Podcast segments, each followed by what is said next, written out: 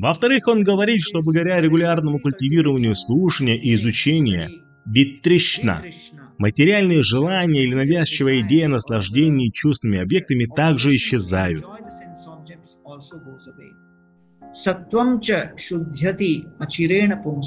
В-третьих, эффект от изучения – это усиливается гуна благости, усиливается влияние гуны благости. Изначально, когда у человека много страсти, невежества, то из-за невежества он может испытывать лень, желание больше спать, он находит, что в книгах только одни повторы.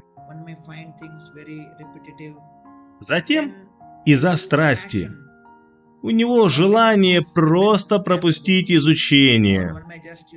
Или просто про пролистывать книгу, или просыпается желание изучать сразу несколько книг одновременно.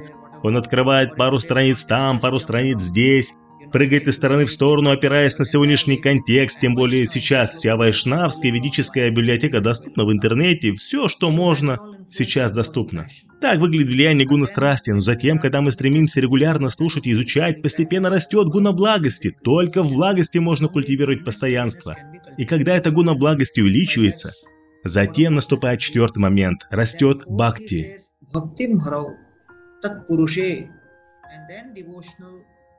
И затем возникает преданное служение или отношение к преданному служению, потому что вы слышите обо всех различных личностях, которые чудесным образом служили Кришне. Затем пятое.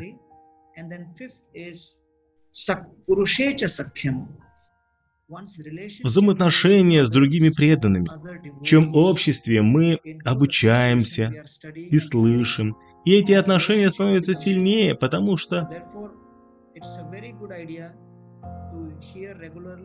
Поэтому это очень замечательная идея регулярно слушать в обществе преданных и быть в группе обучения, где преданные могут собираться вместе, общаться, изучать Шримад Бхагаватам и другую духовную литературу.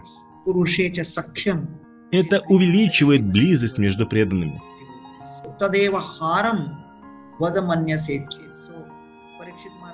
Поэтому Махарадж Парикшит говорит, что он может теперь носить гирлянду этих трансцендентных звуковых вибраций Бхагаватам на своей шее.